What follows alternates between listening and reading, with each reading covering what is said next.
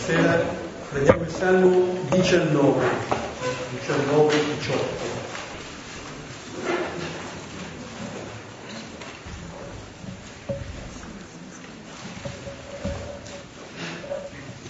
Lo preghiamo a due cori alternandocelo in versetto. Nel nome del Padre e del Figlio e dello Spirito Santo. Amen. I cieli narrano la gloria di Dio e l'opera delle sue mani annunzia il firmamento. Il giorno al giorno ne affida il messaggio e la notte alla notte ne trasmette notizia. Non è linguaggio e non sono parole di cui non si oda il suono. Per tutta la terra si diffonde la loro voce e ai confini del mondo la loro parola. Là pose una tenda per il sole, che esce come sposo dalla stanza nuziale, esulta come prode che percorre la via. Egli sorge da un estremo del cielo e la sua corsa raggiunge l'altro estremo. Nulla si sottrae al suo calore. La legge del Signore è perfetta, rinfranca l'anima. La testimonianza del Signore è verace, saggio il semplice. Gli ordini del Signore sono giusti, fanno gioire il cuore. I comandi del Signore sono limpidi, danno luce agli occhi. Il timore del Signore è puro, dura sempre. I giudizi del Signore sono tutti fedeli e giusti. Più preziosi dell'oro, di molto oro fino, più dolci del miele e di un fausti di latte. Anche il tuo servo in essi è istruito, per chi li osserva è grande il profitto. Le inavvertenze di chi le discerne, assorbi le colpe che non vedono.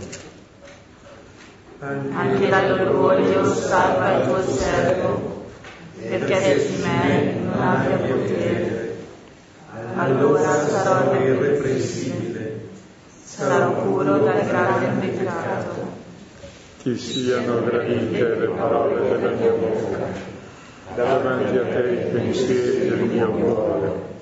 Signore, mia luce e mio redentore. gloria al Padre Al Figlio al Santo. come era nel principio, ora e sempre, nei secoli dei secoli. Amen.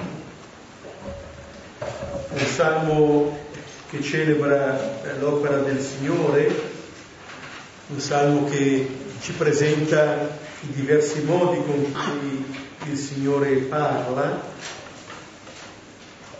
Il primo modo è quello che si può contemplare nella creazione, la possibilità di decifrare, di riconoscere un Signore all'opera anche nel creato. Poi c'è la parola di questo, di questo Signore che ci raggiunge, una parola che ha come effetto quello di far gioire il cuore. La gioia del cuore è un, è un segno, una reazione, potremmo dire, all'essere stata ascoltata da parte di questa parola. Ora, questo modo con cui il Signore parla, questi modi anzi con cui il Signore parla, rivelano l'attenzione, la cura di questo Signore. È bella l'immagine di questo sole che sorge da un estremo e la corsa raggiunge l'altro estremo. E nulla si può sottrarre al calore, cioè niente si sottrae a questa vicinanza da parte del Signore. È Lui che sorge da un estremo e arriva fino all'altro, quasi che non c'è nessun luogo non c'è nessuna persona che possa essere estranea a questo calore, raggiunge tutti, proprio perché sorge da un estremo e raggiunge l'altro estremo. E la, l'ultimo versetto, dopo aver parlato dei tanti modi in cui il Signore si fa presente, della stessa parola del Signore, ecco che come frutto pieno ci sono le parole e i pensieri anche del salmista. Ti siano gradite le parole della mia bocca, davanti a te i pensieri del mio cuore. È come se questo sole che da un estremo all'altro sorge e va, pian piano divenisse parte di noi, desse noi la possibilità di dire parole, di avere pensieri che derivano da questo Signore stesso che ci ha visitato. E questo salmo ci introduce al brano di questa sera di Marco, sono due versetti dal primo capitolo, versetti 14 e 15. Vedremo allora le prime parole questa sera di Gesù, che finora ha detto niente, non ha fatto nessun discorso, ne farà anche pochi in tutto il Vangelo, più che discorsi fa? Azioni.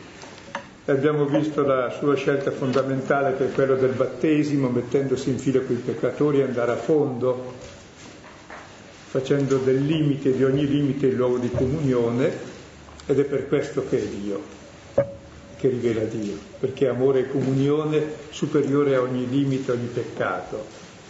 E poi abbiamo visto la volta scorsa il testo favoloso delle tentazioni, brevissimo.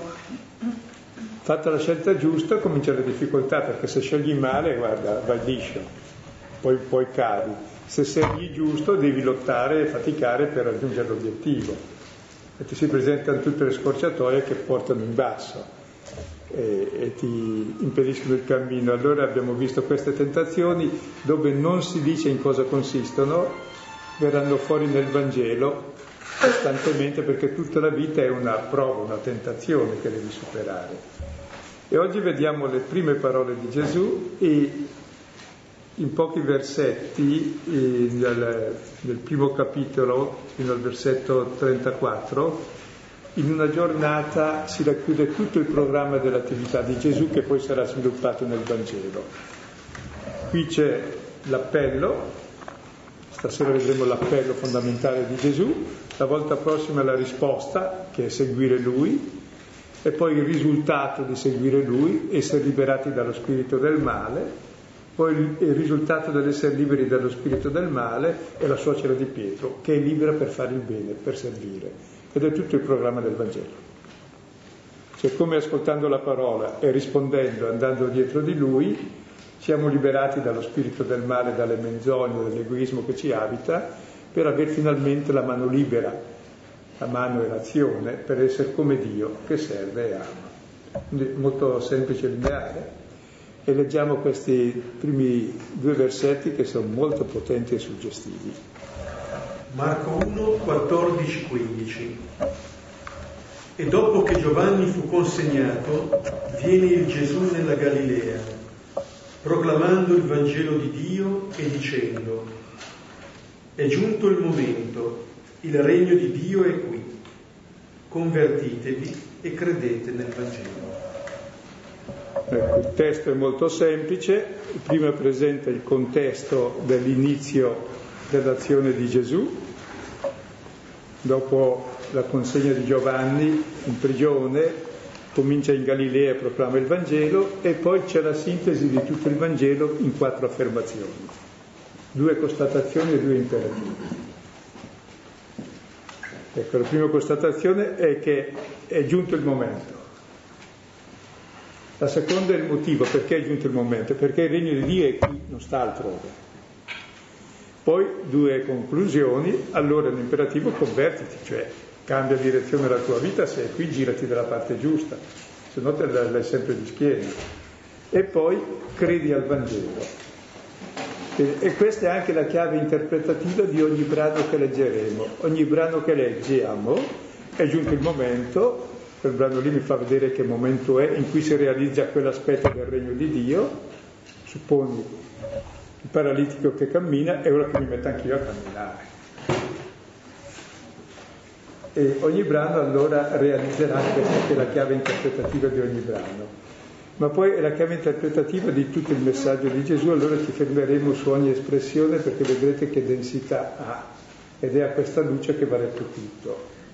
E tra l'altro questo viene dopo il battesimo e le tentazioni, che già è la realizzazione del regno di Dio, cioè la solidarietà portata avanti fino in fondo nonostante le difficoltà. Allora, leggiamo primo di questi due versetti, versetto 14. E dopo che Giovanni fu consegnato, viene il Gesù nella Galilea, proclamando il Vangelo di Dio. Dopo che Giovanni fu consegnato. Ne aveva parlato già nei primi versetti eh, di Giovanni e qui l'Evangelista ci dice qual è il tempo in cui Gesù comincia la propria predicazione. È un tempo preciso, riguarda eh, la vicenda di Gesù, è connessa a quello che si diceva di Giovanni, potremmo dire comincia questa predicazione in un momento che apparentemente, forse non solo apparentemente, non è dei migliori per quanto riguarda eh, la parola, la fede, perché il punto di inizio coincide con la consegna da parte di Giovanni. Giovanni è stato arrestato. Dopo che Giovanni fu arrestato, allora non ha un inizio come uno forse se lo aspetterebbe. Deve entrare in scena il protagonista del Vangelo. Bene, adesso arriva. Quando Giovanni è stato consegnato. Cioè, tra l'altro, quello che ha predetto che, verrà Gesù finisce in prigione, cosa capiterà all'altro? Infatti si usa la stessa parola, tradito, consegnato. E Giovanni precede Gesù, ma in realtà lo segue, cioè fa come lui precedendolo di un passo. E Giovanni è l'uomo dei desideri, della promessa. Appunto sembra che in un certo senso le, la prigionia di Giovanni segni, almeno apparentemente, una battuta d'arresto. Questo è anche un modo in cui non si dice solamente qualcosa della vicenda di Giovanni e di Gesù, dice qualcosa della vicenda di ciascuno.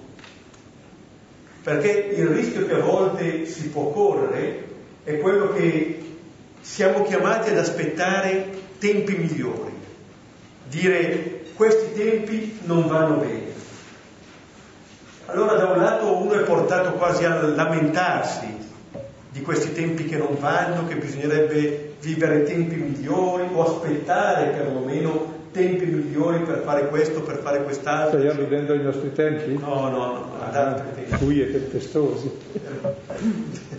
Notte buie e tempestose. No, qua ci viene detto che in questa maniera Ogni momento è un momento buono, ogni momento è un momento opportuno. È un modo con cui l'Evangelista introduce sapientemente quelle che saranno poi le parole di Gesù. Ma allora il fatto che Giovanni sia stato consegnato, appunto come diceva adesso Silvano, preludendo quasi alla consegna che poi verrà fatta di, di Gesù stesso, non vuole dire che le cose vanno male anzi sta preludendo al compimento di ogni cosa. Se Giovanni, diciamo, è, è l'uomo del desiderio, l'uomo dell'attesa, è l'uomo che indica colui che è il compimento delle attese, in un certo senso il fatto che venga messo in prigione è come se fosse un'indicazione ancora più piena, cioè non lo dice solamente indicandolo con un dito, ma con la sua stessa vita, questo è il modo di attendere. C'è chi attende sempre, qui cessa l'attesa, se non smetti di attendere non ti sbrighi, il treno è già passato. Cioè, perché c'è, c'è, gente che attende sempre, attende, cosa attende? Deserto di Tatra. eh, vuol dire che non sa cosa attende, mentre invece quando arriva ciò che attendi finisce l'attesa, è giunto il momento. E a un certo punto della vita uno deve, deve, sapere cosa desidera e cosa attende e capire se giunge o no. E allora questo Giovanni consegnato vuol dire che cessa l'attesa. E poi dove comincia il ministero? Comincia dalla Galilea. Anche questo è qualcosa che veramente questi pochi versetti, come se fossero un brano programmatico, c'è dentro tutto. Nella Galilea, è strano che cominci nella Galilea. La promessa e il compimento uno se l'aspetterebbe nella Giudea, nella regione santa, a Gerusalemme, nel Tempio. Lì uno si aspetterebbe la venuta del Signore, perché quella è la sua città, quella è la città santa non la Galilea, che per un israelita è territorio ormai contagiata dal paganesimo. Tanto che viene chiamata nel Vangelo di Matteo si, parla de, della Galilea come della Galilea delle genti, cioè dei pagani.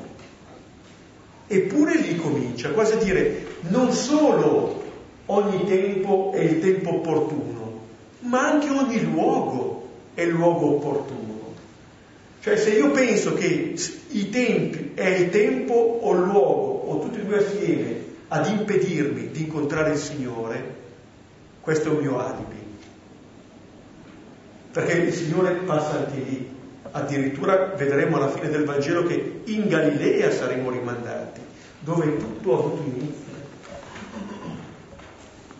È un brano molto laico questo dell'inizio perché ci dice che il Signore lo incontriamo ovunque, soprattutto nei luoghi dove viviamo, nella nostra quotidianità, nei luoghi dove viviamo, nei tempi in cui viviamo, senza starvi a dire se vivessi da un'altra parte o se vivessi in un altro tempo.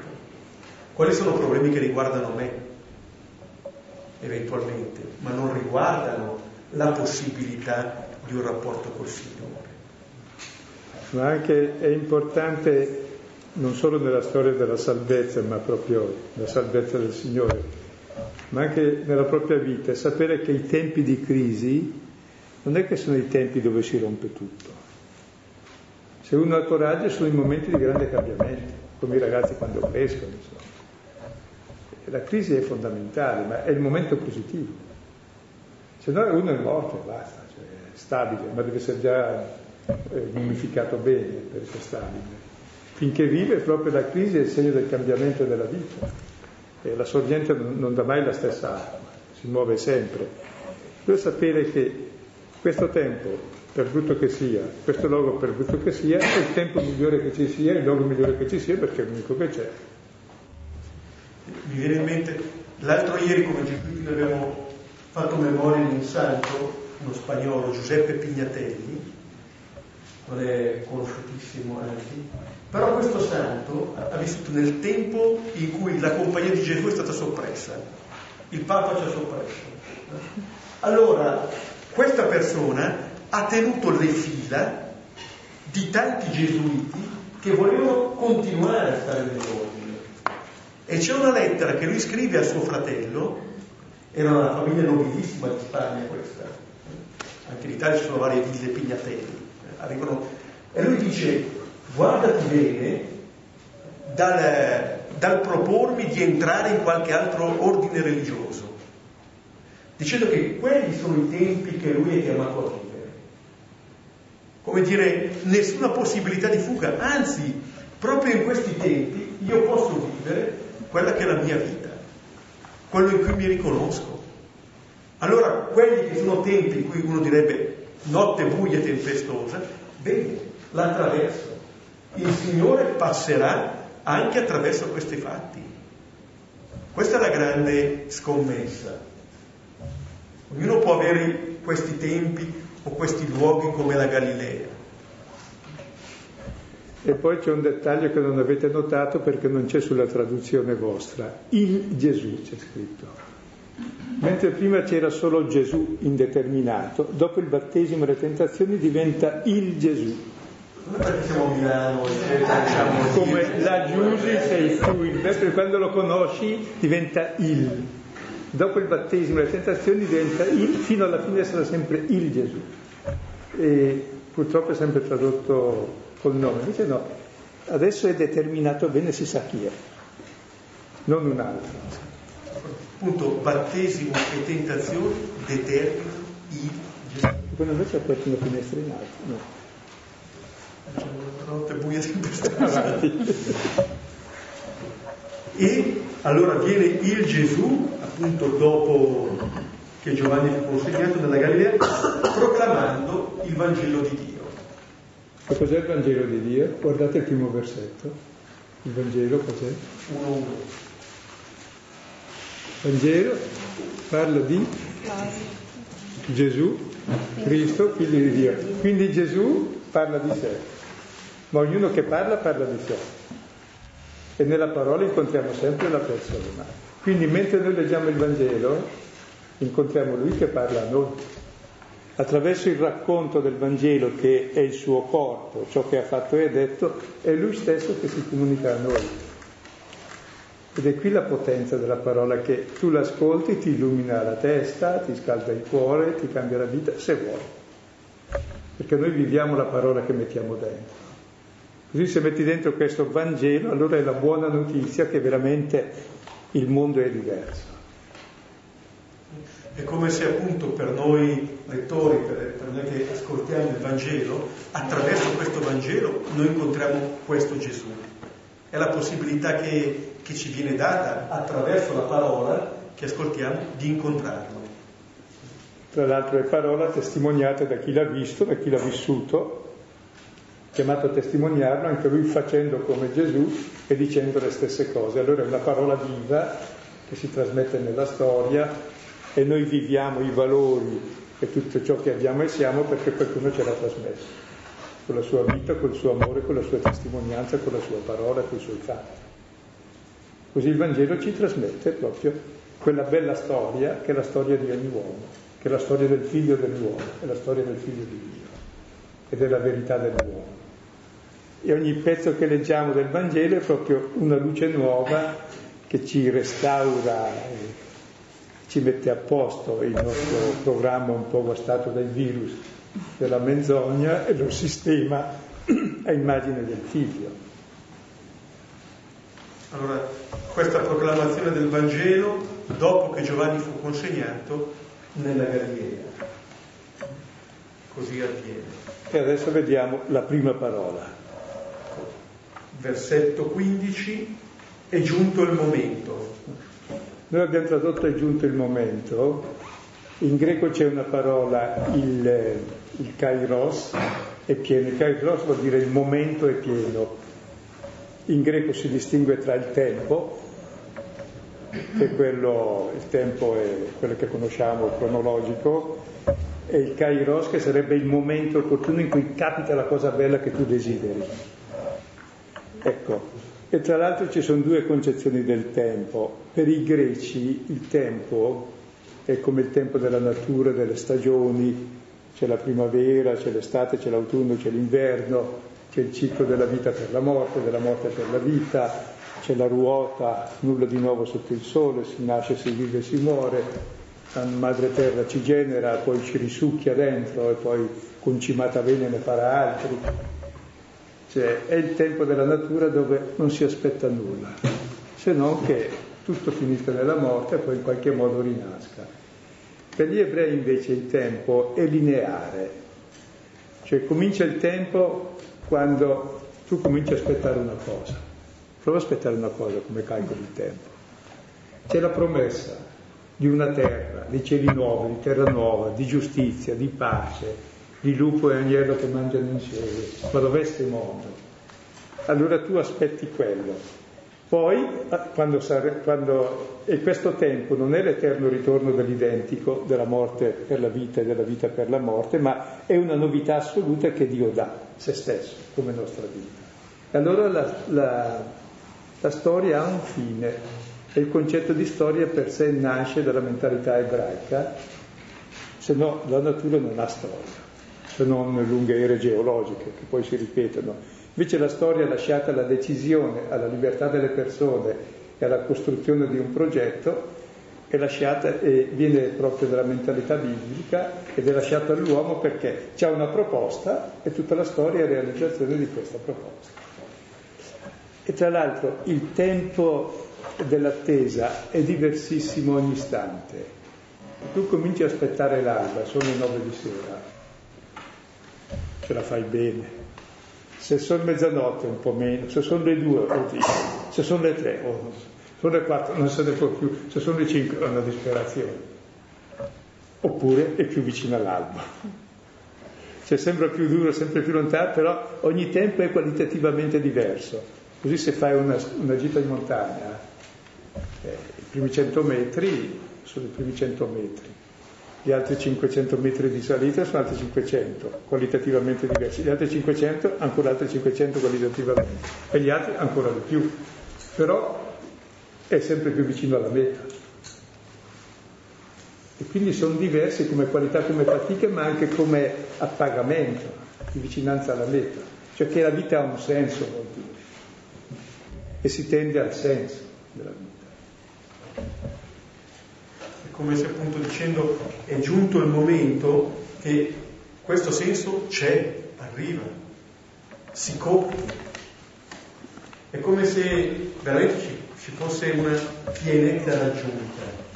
Se Giovanni è l'uomo del desiderio e dell'attesa, bene, adesso questo desiderio è pieno, perché è arrivato colui che era promesso. È come se attraverso appunto questo, questo annuncio di Gesù è giunto il momento, si compisse la storia, quello che si diceva eh, della storia il punto, il culmine della storia è stato già raggiunto. Noi l'abbiamo alle spalle, nel senso che stiamo già vivendo degli ultimi tempi, che sono stati già inaugurati appunto da Gesù. Allora si tratta di vedere quale compimento questa pienezza di cui si parlava. È bello no, che questa affermazione di Gesù non nasce a secco, e dopo il battesimo le tentazioni. Cioè la scelta di solidarietà è il compimento di ogni promessa di Dio, perché dove si vive da fratelli, si vive da figli di Dio nell'amore, e lì è già vinta l'amore. E lì si realizza ogni desiderio dell'uomo di Dio, nel non essere soli e nel vivere il limite come luogo di comunione, di solidarietà e di amore. Questo è il progetto divino, che rende divina tutta la natura. Allora è giunto il momento. Ecco, e quando è che giunge il momento? Eh, mai perché aspettiamo sempre il tempo dopo. Insomma, è, è come dire la partita dura 90 minuti, allora è importante il risultato, allora aspettiamo, stiamo seduti, vediamo come si fa qualche volta e vincono gli altri. No, si gioca tutto in questo momento. È il momento della decisione. Il regno di Dio viene quando tu decidi che adesso queste parole che ascolto diventano per me davvero qualcosa che mi toccano e mi cambiano la vita una scelta di solidarietà, una scelta che regge anche alle prove. Bene, è giunto il momento di decidersi. Per noi in genere diciamo sempre c'è tempo, c'è tempo, c'è tempo, per 40-50 anni, e poi diciamo oh non c'è più tempo, non c'è più tempo, viviamo sempre proiettati al futuro, poi rintanati nel passato delusi. Invece il tempo è il momento presente, è ora. L'unico tempo che c'è ed è il migliore che ci sia perché è l'unico tempo in cui puoi decidere e in questa decisione assumi tutto il passato e generi tutto il futuro. E in un istante tu puoi cambiare anche direzione alla tua vita con una decisione. Anche in senso positivo, perché in senso sbagliato è facile. Se mi butto dal decimo piano cambio direzione dedica tanto. Ecco, capite allora l'importanza del momento presente, che è anche la sanità mentale, perché noi sprechiamo energie infinite a pensare a cosa sarà, che poi avviene lo stesso o non avviene, indipendentemente da noi. Viviamo il presente. Il presente è pieno. Ed è la vittoria anche sull'angoscia, sulle paure, sulla sanità mentale. Tra l'altro oggi si parla anche di tempo puntuale, no? È vero, eh, viviamo questo istante, ma non da bruciare, mordi e fuggi, No, perché questo è il tempo, l'unico momento che c'è per vivere in pienezza e poi l'altro tempo, allora questo, tutti i tempi vissuti in pienezza diventano memoria, diventano tua ricchezza, tuo tesoro per tutto il futuro. Se invece rimandi sempre è un vuoto costante di frustrazione, dove anche i desideri si sperdono. Quindi questa prima affermazione è giunto il momento, si applica a ogni testo che leggiamo, è giunto il momento che, di dire sì a questa parola. Vediamo la seconda. C'è qualcosa da dire perché il momento è... No, la cosa che è esattamente, cioè dire queste parole, appunto, dopo il battesimo e le tentazioni, ma dopo che si è detto, dopo che Giovanni fu consegnato, dire è giunto il momento, bene, vuol dire che ogni momento è quello giusto. In un certo senso, cioè, è una offerta, una possibilità veramente grande per chi è attento, per chi è presente al momento che sta vivendo e non è distratto. Quella è la possibilità. La seconda affermazione, il regno di Dio è qui. Qui ci sono, prima si diceva appunto Giovanni della Galilea, prima, adesso abbiamo parlato del momento, adesso si viene detto che il regno di Dio è qui sta parlando Gesù e dicendo questo sta dicendo che lì dove lui è il regno di Dio. E questa è un'affermazione, è un annuncio. Questo regno di Dio, non so voi che immagini può evocare questa affermazione, ma Gesù sta dicendo che eh, ciò che può essere l'attesa la realizzazione delle promesse. I profeti eh, vedono queste cose come di là da venire. Bene, ogni promessa, dice Gesù, si compie è qui. Non c'è bisogno di andare altrove. Cioè c'è una possibilità nuova che comincia. E notate, questo è un annuncio, sia quello che riguarda il momento, sia quello che riguarda il regno, come una realtà presente nella persona di Gesù, proclamando il Vangelo di Dio. Come regna il Signore? Come potremmo intendere noi il regno di Dio, che per gli ebrei era tutto, aspettavano che venisse il Messia, il Re, l'unto del Signore a differenza di tutti gli altri re che facevano solo ingiustizia e più il resto dell'ingiustizia ancora, che non erano riusciti a far prima la far dopo. Cosa vorrà dire il regno di Dio? Eh? È veramente fortissimo perché c'è tutta la storia che narra la storia dei re, dei quali ognuno si dice e fece peggio di tutti i suoi padri.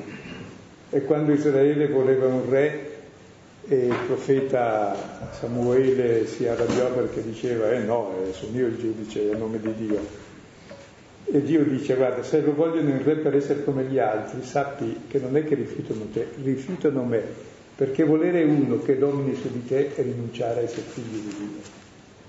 E poi dice, lo vogliono, no? tu ascoltali, ma digli prima cosa farà il re. Allora descrive il re esattamente quello che fanno i nostri piccoli re o regoli che fanno adesso farà i suoi interessi, farà le sue battaglie, prenderà le vostre figlie per fare le sue profumiere, dice le cuoche, eh, le sue feste, i suoi festini, prenderà i, suoi, i vostri soldati per fare le sue battaglie, i vostri terreni per darli ai suoi servi, vi esproprierà di tutto, sarete ridotti a schiavitù e vi lamenterete bene, l'avete voluto, tenetevelo. E poi di ognuno si dice fece peggio di tutti i suoi padri. E allora, dopo eh, eh, nel secondo libro di Samuele, capitolo settimo, Dio promette che ci sarà un discendente di Davide che finalmente regnerà con la pace e la giustizia e sarà Dio stesso che regna. Quindi era il desiderio del capovolgimento del regno dell'uomo, del dominio dell'uomo sull'uomo, che è il principio di tutto il male. Cioè lo schiacciamento della libertà, della dignità della persona, delle guerre, delle ingiustizie, delle miserie, di sacrificare la vita al prestigio, al potere, al dominio tutto questo male del mondo, tutto il contrario. tutto ciò che sopprime i nostri desideri di vita, di felicità, scompare e finalmente possiamo vivere gli uomini liberi, che stanno bene, vivono una vita fraterna, si intendono. Ed è descritto benissimo in Isaia 11 i vari tratti messianici con quei discorsi del lupo e dell'agnello, la pantera, il capretto, il bambino che gioca con l'aspo. E non ci sarà nessuna ingiustizia, nessuno stolto in quel regno. Questa pace, questa armonia universale con la natura, con gli altri, con se stessi, con Dio, è il desiderio di una vita piena. Voi provate a immaginare la vita piena, tutti i vostri desideri messi insieme, moltiplicati per miliardi di volte, e questo è il regno di Dio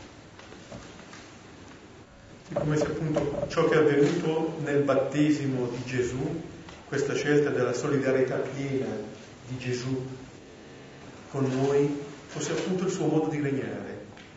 Mentre noi abbiamo spesso quasi anche eh, come immagine una dimensione verticale no, del regno, allora c'è uno che sta più in alto di altri e domina, Gesù lo dice dopo che ha già fatto il suo percorso, invece di condivisione piena della nostra condizione, di, di questa sua scelta di solidarietà, anzi di andare a fondo appunto nell'acqua, quasi a dire partecipazione piena alla nostra umanità.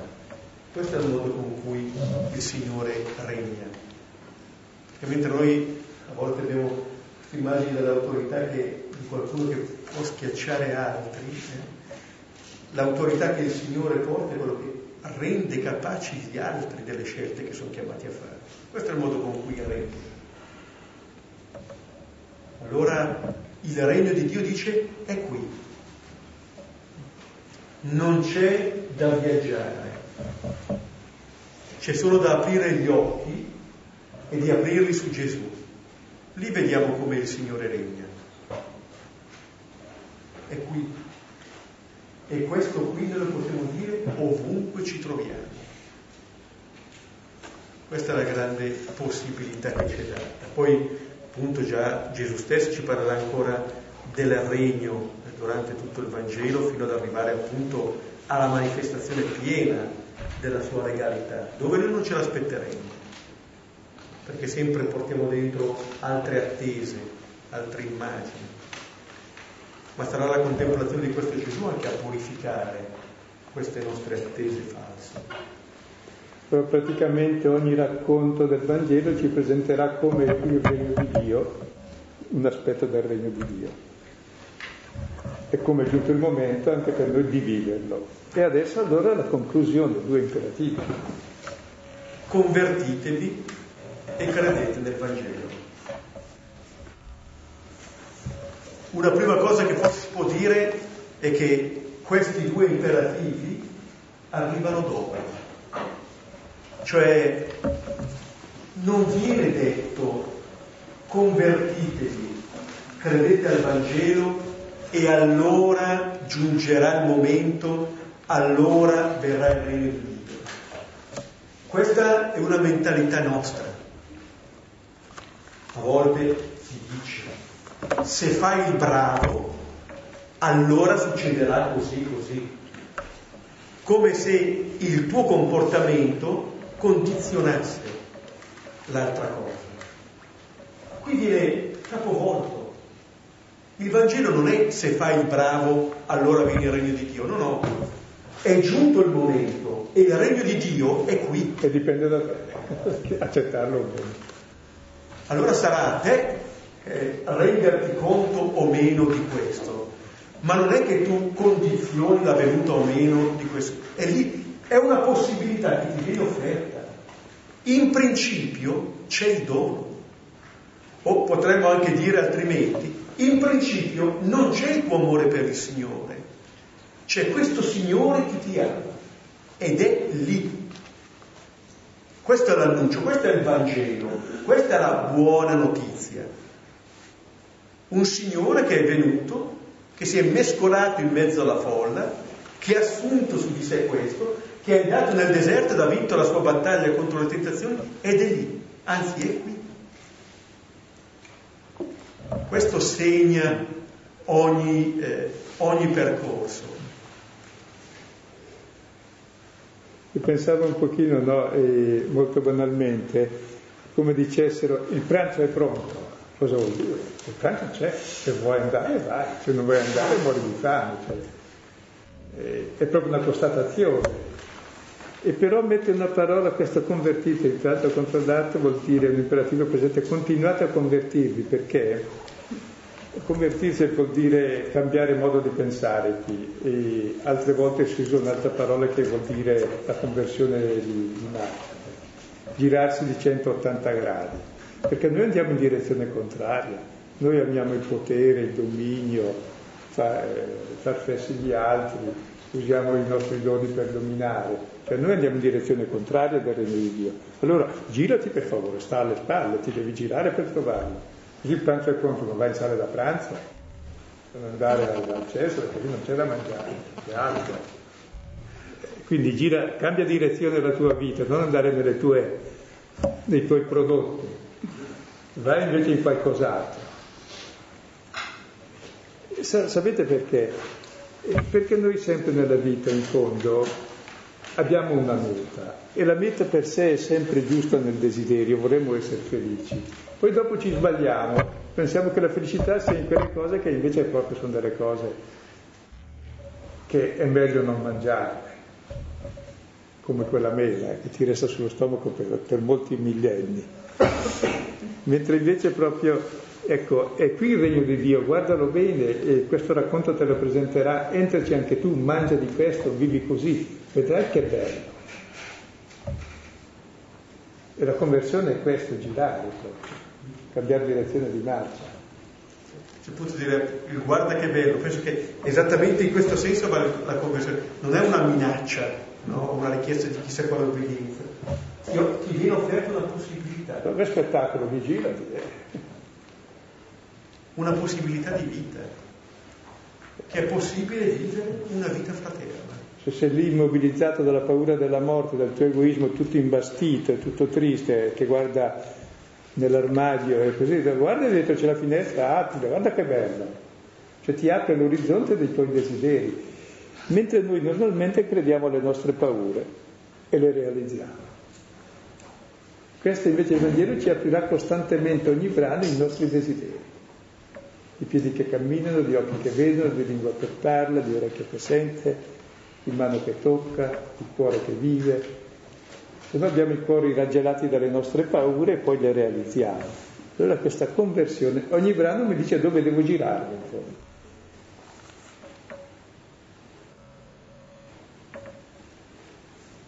E poi l'ultima Poi l'ultima credete al Vangelo, credete al Vangelo, credete nel Vangelo.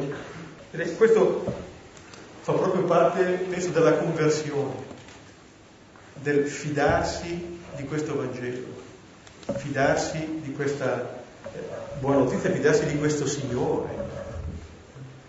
Giovanni una, nella sua prima lettera dirà, noi abbiamo riconosciuto e creduto all'amore che Dio ha per noi. Questo è credere nel Vangelo. Allora non è tanto credere in chissà quale dottrina, se abbiamo detto che il Vangelo è la persona di Gesù, questa è la nostra fede, la nostra relazione con questo Gesù, che può dar luce ad ogni altra relazione che possiamo avere con gli altri, con le cose, con noi stessi. Fidarsi di una notizia che ci porta alla gioia. Questo è. Tra l'altro questa fede, no? l'uomo vive di fede. Il problema è se ha fede negli idoli che deludono, oppure ha fede, cioè ha fede nelle sue paure, allora è tremendo, o ha fede nei desideri profondi che Dio ha messo in lui, che è Dio stesso questi desideri profondi di vita, di felicità. L'uomo necessariamente ha bisogno di credere a qualcosa, ma non a qualcosa. E la parola fede vuol dire in ebraico proprio come poggiare il piede su qualcosa di stabile, ha bisogno di qualcosa di affidabile, se no è uno sprofondare la vita. E la fede è una relazione con le persone, per esempio, è sempre oggetto di fede. E noi siamo relazioni. Se non puoi credere alla persona, alla sua affidabilità, vivi da solo e non vivi. Allora proprio la fede è, quella, è la cosa più ragionevole, noi abbiamo bisogno di affidarci a qualcosa che tenga. Prova a vedere questo. e risponde ai desideri più profondi. E non è un'ideologia, ma è una persona. Una persona che ha piedi, mani, occhi, ti chiama, parla insieme, ha un cammino, una proposta. Prova a vedere. Sembra quasi che proprio parlando di conversione, di fede, eh, strettamente unite, la prima vera conversione è esattamente questo, credere in questo Signore. Cioè convertire non tanto noi stessi, che magari facciamo delle cose per fare delle altre, ma convertire la nostra falsa immagine del Signore. Questa è la prima conversione che poi probabilmente dà senso ad ogni altra cosa. Altrimenti il rischio è sempre quello di capovolgere i termini, di capovolgere poi di fatto il Vangelo. Pensavo anche in termini molto banali no, della conversione del credere, cioè credere per esempio ai desideri profondi di bene e non alle paure. Perché noi crediamo molto alle nostre paure, viviamo di paure e non possiamo credere al Vangelo, che ci propone invece una via di gioia e di fraternità e di amore. Cioè comincia ad affidarti a queste cose, ai desideri positivi, che verranno fuori di mano in mano nel racconto. E allora scoprirai il tesoro della vita, perché è bello vivere. Allora questo è il Vangelo, che è l'ultimo, il figlio dell'uomo che è il prototipo di ogni uomo e direi che queste quattro affermazioni sono un po' la chiave di lettura di tutto il Vangelo, ma anche di ogni singolo brano, che ti fa vedere, ah, è giunto il momento, ah, il regno di guarda, stai in questa cosa, bon, mi giro lì, e mi fido di questa cosa, e vedi che se tu e la fai, riesce e va bene. Perché realizziamo le nostre fiducie o le nostre paure, meglio le fiducie positive. E così adesso ci si apre il, il racconto del Vangelo in una giornata, vedremo gli episodi, tre episodi successivi che contengono di nuovo in sintesi in tre racconti un secondo approccio del Vangelo. Primo era il battesimo delle tentazioni, poi un secondo, poi un momento di crisi, un terzo più grosso con le polemiche contro la legge, poi di nuovo crisi decidono di ucciderlo, allora il quarto giro e avanti. Ogni momento che sembra di crisi sarà un momento di crescita. Ci fermiamo qui, possiamo rileggere questi due versetti, poi condividere ciò che più ci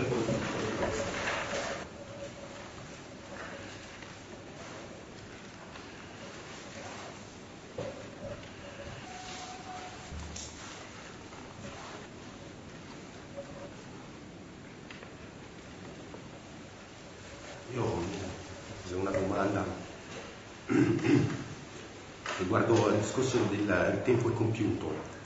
Cioè prima ti ascoltavo Silvano quando parlavi dei desideri così che uno si porta dentro, che possono essere dei desideri anche, eh, alcune volte ci portiamo dei desideri che magari sono cose positive, però abbiamo anche una parte di, di paure. E, mi chiedevo, cioè uno dei miei desideri, penso che sia un desiderio anche di tutte le persone, sia cioè il desiderio di, di una vita che cioè, non finisce, di una vita eterna. E, cioè, però tante volte si pensa che cioè, la vita eterna è, è, sì, è un traguardo, come dicevi te, uno aspetta, eh, cioè arriva a una fine, c'è un traguardo, però eh, non è anche che uno dice è già presente, cioè che, un seme, qualcosa di, di, di che, cioè di una vita che ci sarà anche domani, che non ha termine, però già la devi vivere adesso, devi essere consapevole forse anche adesso, non so se potete dare una risposta. Adesso siamo all'inizio del Vangelo, comunque la prospettiva è proprio quella. Eh, Giovanni, prima lettera di Giovanni, capitolo 3, versetto 14, dice sappiamo che siamo passati dalla morte alla vita perché amiamo i fratelli, cioè già vita eterna ora quella, l'amore è già eterno e l'egoismo è già distruzione, è già inferno e bisogna uscire. L'amore è già paradiso e vita eterna su questa terra, che cresce.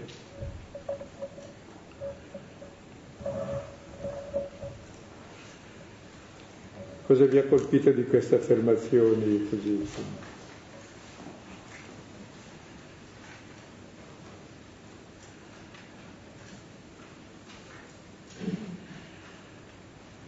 L'imperativo del qui e ora mi colpisce, cioè eh, quindi Dio non è in un santuario, non è in alta montagna, è qua, ma proprio nella vita di tutti i giorni. E eh, la possibilità che questa vita sia, eh, il mio paradiso il mio interno, dipende se io D'accordo. seguo un'indicazione o un'altra. Mm. E, io sono libera di scegliere questa cosa. Mm e questo è il punto. Per cui quando tu dicevi quella mela indigesta, tutto sommato a me non mi spiace che qualcuno mi ha mangiato nel senso che poi mi ha dato anche questa possibilità. C'era già anche prima la libertà, l'abbiamo persa dopo, perché dopo siamo stati schiavi del, dell'egoismo. Sì, ma anche prima era se vuoi, tant'è vero che era libero. Dopo invece abbiamo detto... Sì, è, più saporito dopo forse, sì. C'è l'illusione che non fossero liberi, ma chi fa il bene è libero, e quando ha fatto il male che sei schiavo del male. Ed è difficile uscire, però se ne esci è più, è più gustoso. Romani 5:20. Dove abbondò il peccato il male sovrabbonda la grazia, la bellezza. Vedi dall'abisso da cosa sei uscito. Però sì. Ci siamo già, è bene uscire. Ecco. Poi mi piaceva l'accento che hai messo sul momento di crisi come un momento molto significativo, molto importante, da cui può cambiare la direzione della tua vita. E questo vale proprio per noi nella vita di giorno, immagino.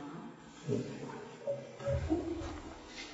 Vedere sempre nel momento anche di disperazione invece un momento di possibile cambiamento, di evoluzione del tempo.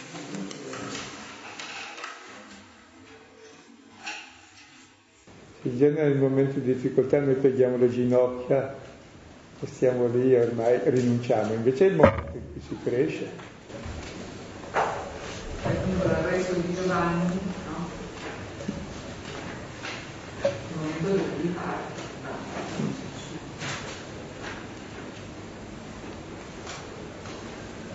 me sinceramente sconvolge l'enormità del, significato travisato che deriva da una traduzione come quella in cui c'è in tutti i nostri testi tra il regno di Dio vicino e il regno di Dio qui.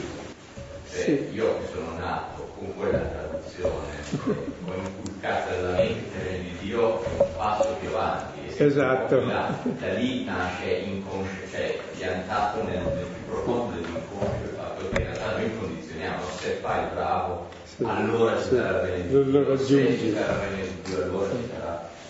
E invece cioè, è tutto un altro mondo, esiste soltanto che c'è questa differenza della parola originale. Eh, sì, ecco. Questo mi si sconvolge perché è un'enormità. Sì, c'è, eh, una, una, sì, si sbaglia nella traduzione, ma c'è scritto Engiken che vuol dire eh, è un perfetto, vuol dire se fatto prossimo, cioè è qui, è qui. Basta che ti giri, perché arriva di qui, cioè non è che stai andando in direzione contraria, girati, allora ci entri. È come quando domandano a Gesù, quando è che viene il regno di Dio? Eh, Luca 17, 21. E Gesù dice, ma non è oggetto di speculazioni. È in mezzo a voi, cioè è Lui, è lì. E poi però eh, usa una parola che vuol dire anche è in voi, è in voi se lo accogliete. È qui e se lo accogli è qui, è per te. Quindi questo si è fatto prossimo e, e abbiamo tradotto è qui perché è vero, è qui, non è chissà dove. Se una cosa è vicina dov'è? Qui, fuoco fuoco, è qui. Girati però perché sta dietro in direzione opposta alla quale tu vai. Tant'è vero che il Vangelo di Luca è chiamato un testo spiazza certezze perché pensi di aver raggiunto la verità, ti dice, eh, guarda che è esattamente tutto vero, il contrario. Cioè, smentisce tutte le nostre false sicurezze per darci invece la verità, non solo le nostre sicurezze. È incredibile perché se un bambino a catechismo dici il, il regno di Dio è vicino, vuol dire ce l'hai davanti ma potresti anche non arrivarci mai. Esatto. Ci metti la carrozza davanti sì. e poi dopo continui ad allontanarti. Sì.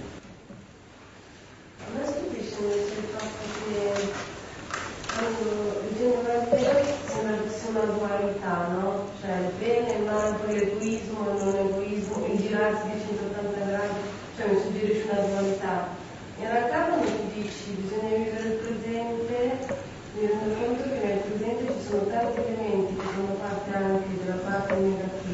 storie qui, per esempio, come dice, so, il lavoro o il, eh, certe cose come magari figure con un'altra persona, cioè delle cose che, che però paradossalmente ti fanno, ti spiegano il presente, no? non so se mi sono spiegata, cioè nella vita è tutto molto più confuso, non c'è il, il bene e il male, cioè non è per niente chiaro questa cosa. Sì, è tutto confuso, ma in ogni momento devi scegliere tra due cose, o sì o no a quella cosa, o sì o no a quel sentimento che hai verso quella persona, perché sei sempre libero, non siamo determinati, perché c'è sempre la confusione, ma dobbiamo discernere cosa vogliamo in quella confusione.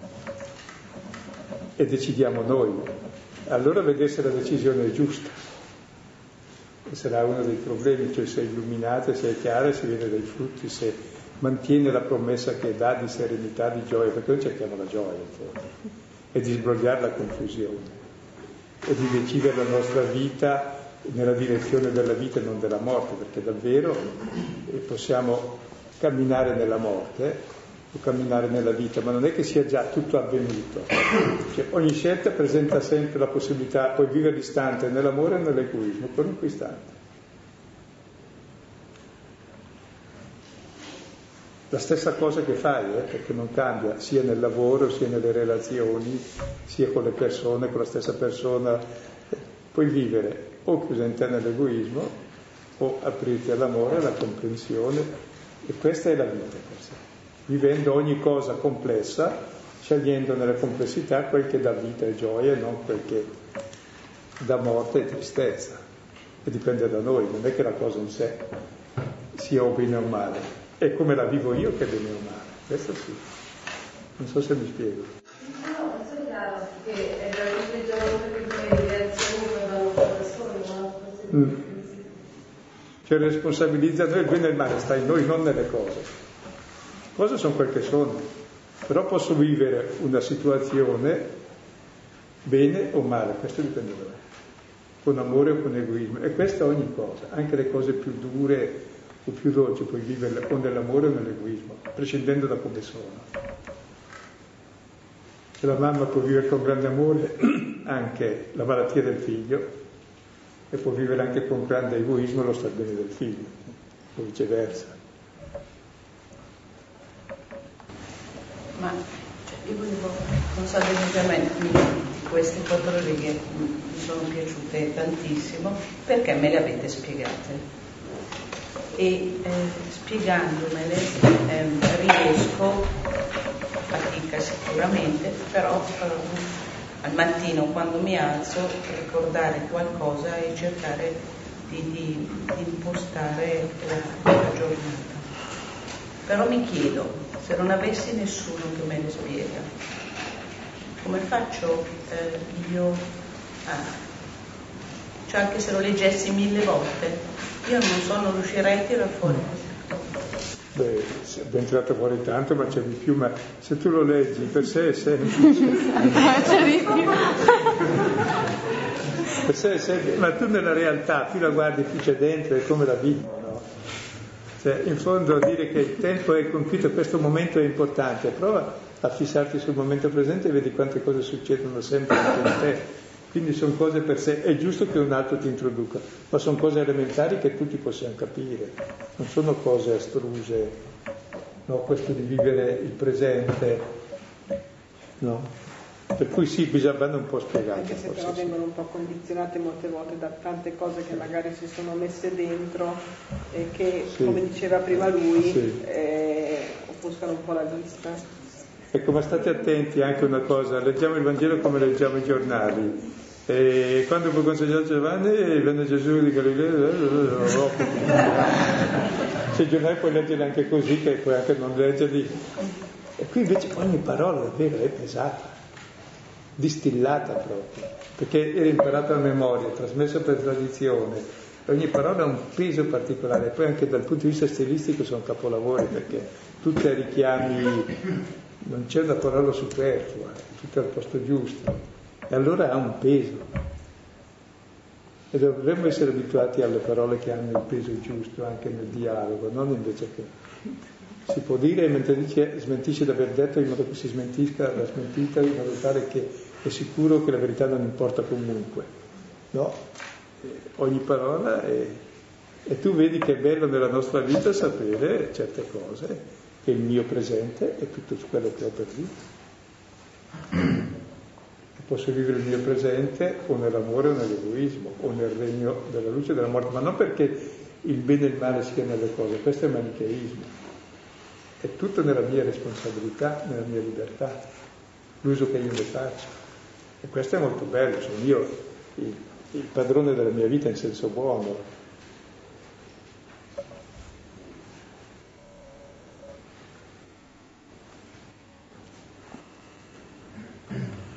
Quindi sono parole tutt'altro che piace, perché in genere la religione è l'oppio dei popoli, qui invece il presente dipende da te, eh, però guarda che non sei solo perché il regno di Dio c'è, e non è che devi inventare, che se le inventi, le invenzioni, sai, insomma, no, non sono vere.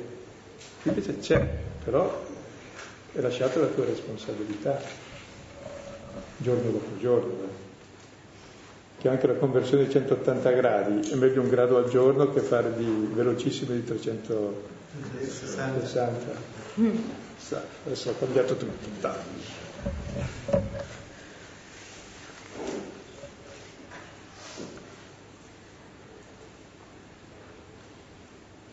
Anche abituarsi a vedere proprio un po' con la lente di ingrandimento le parole che hanno un peso bello e a gustarle tutte, anche questo regno di Dio, tutto.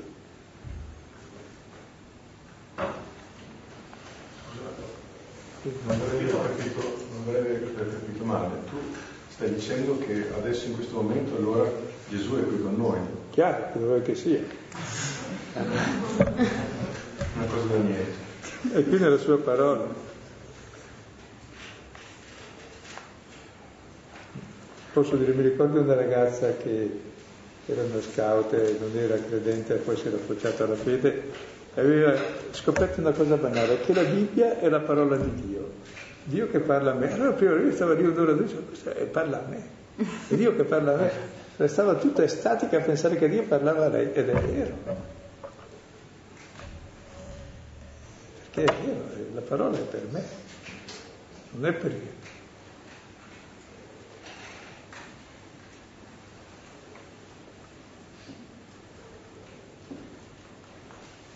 condividere un, una cosa legata a questa parola, molto colpito proprio per la, chiamiamolo coincidenza. Stasera sarei dovuto venire qua con un amico che però è stato male e era a casa pubblicità.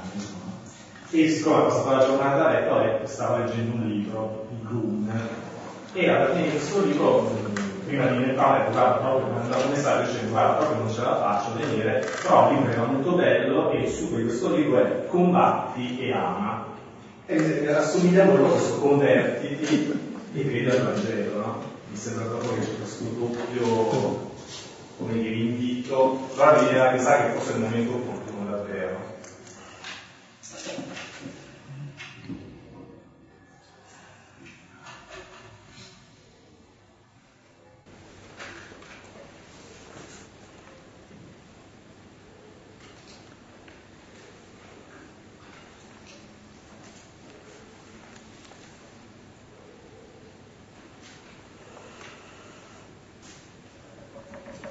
colpisce sempre più una cosa, no? che più siamo aderenti al presente, più davvero la vita è molto più semplice e bella. Poi magari ci si arrabbia lo stesso, si fanno le cavolate lo stesso siamo... Però cambia, cambia prospettiva la vita, invece di essere incupito a pensare chissà che cosa che non c'è mai, vedi quel che c'è, quel che c'è è sempre fonte di gioia.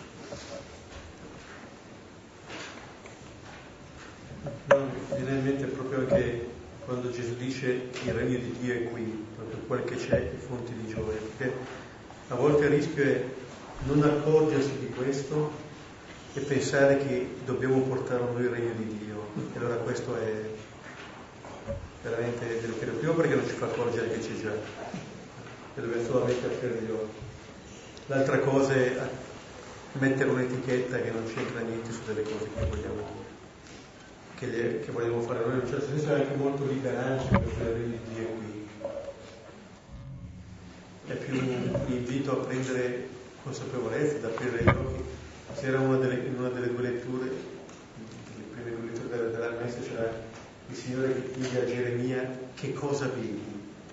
Anche, lui, anche questo è un invito a vivere presente. Geremia che vede prima un ramo di mandorlo, poi un pentolone, un'immagine da giardino e un'immagine da cucina. E poi il Signore che lo porta in profondità per dire se tu sai vedere bene il presente, le cose che hai davanti agli occhi, allora puoi andare in profondità anche nelle cose del regno di Dio.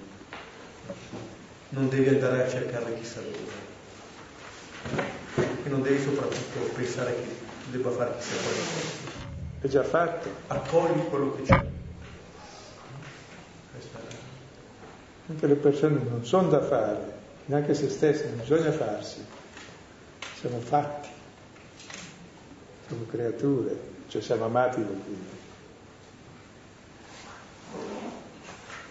C'è un discorso di accoglienza, eh, cioè è importante proprio il discorso di accogliere la vita, eh, cioè di accogliere questa positività di, di una vita che ti, ti viene donata. A me ha colpito moltissimo questo, è giunto il momento e in effetti io seguo la cosa che se uno sta nel presente vive meglio. È solo che è, è veramente difficile stare nel presente. Per quanto possiamo. Perché, però questo è vero, l'intuizione è... Ma è l'unico modo di vivere, perché se non vivo adesso, quando vivo? Sono buchi neri, tutti, lì, Eh, sì. tutti i momenti presenti che non vivi e si pagano cari, però c'è rimedio.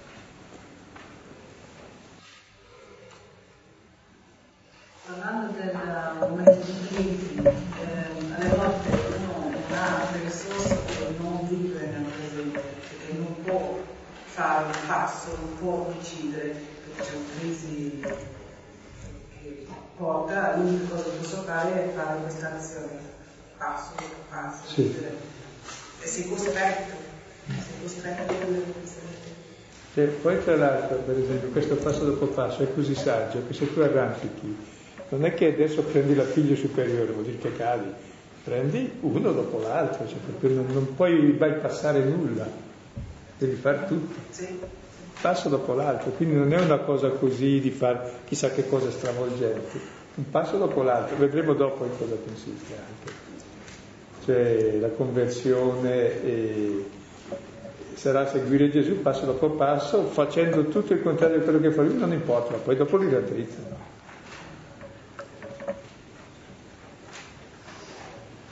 Bene, questa è un po' la chiave di lettura anche, se volete, anche di una sana antropologia, cioè di come si può vivere una vita un po' sensata, perché ci sono queste quattro cose per vivere una vita sensata, di qualunque tipo.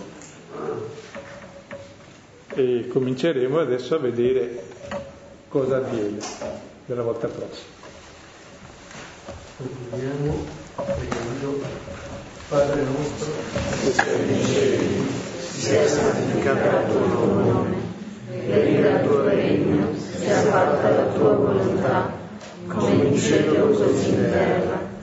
Dacci oggi il nostro pane quotidiano e rimetti a noi i nostri debiti, come noi rimettiamo ai nostri debitori, e non ci indurre in tentazione, ma liberaci dal male. nel nome del Padre, del Figlio e dello Spirito Santo. Buonanotte, arrivederci e un aiuto per le sedi.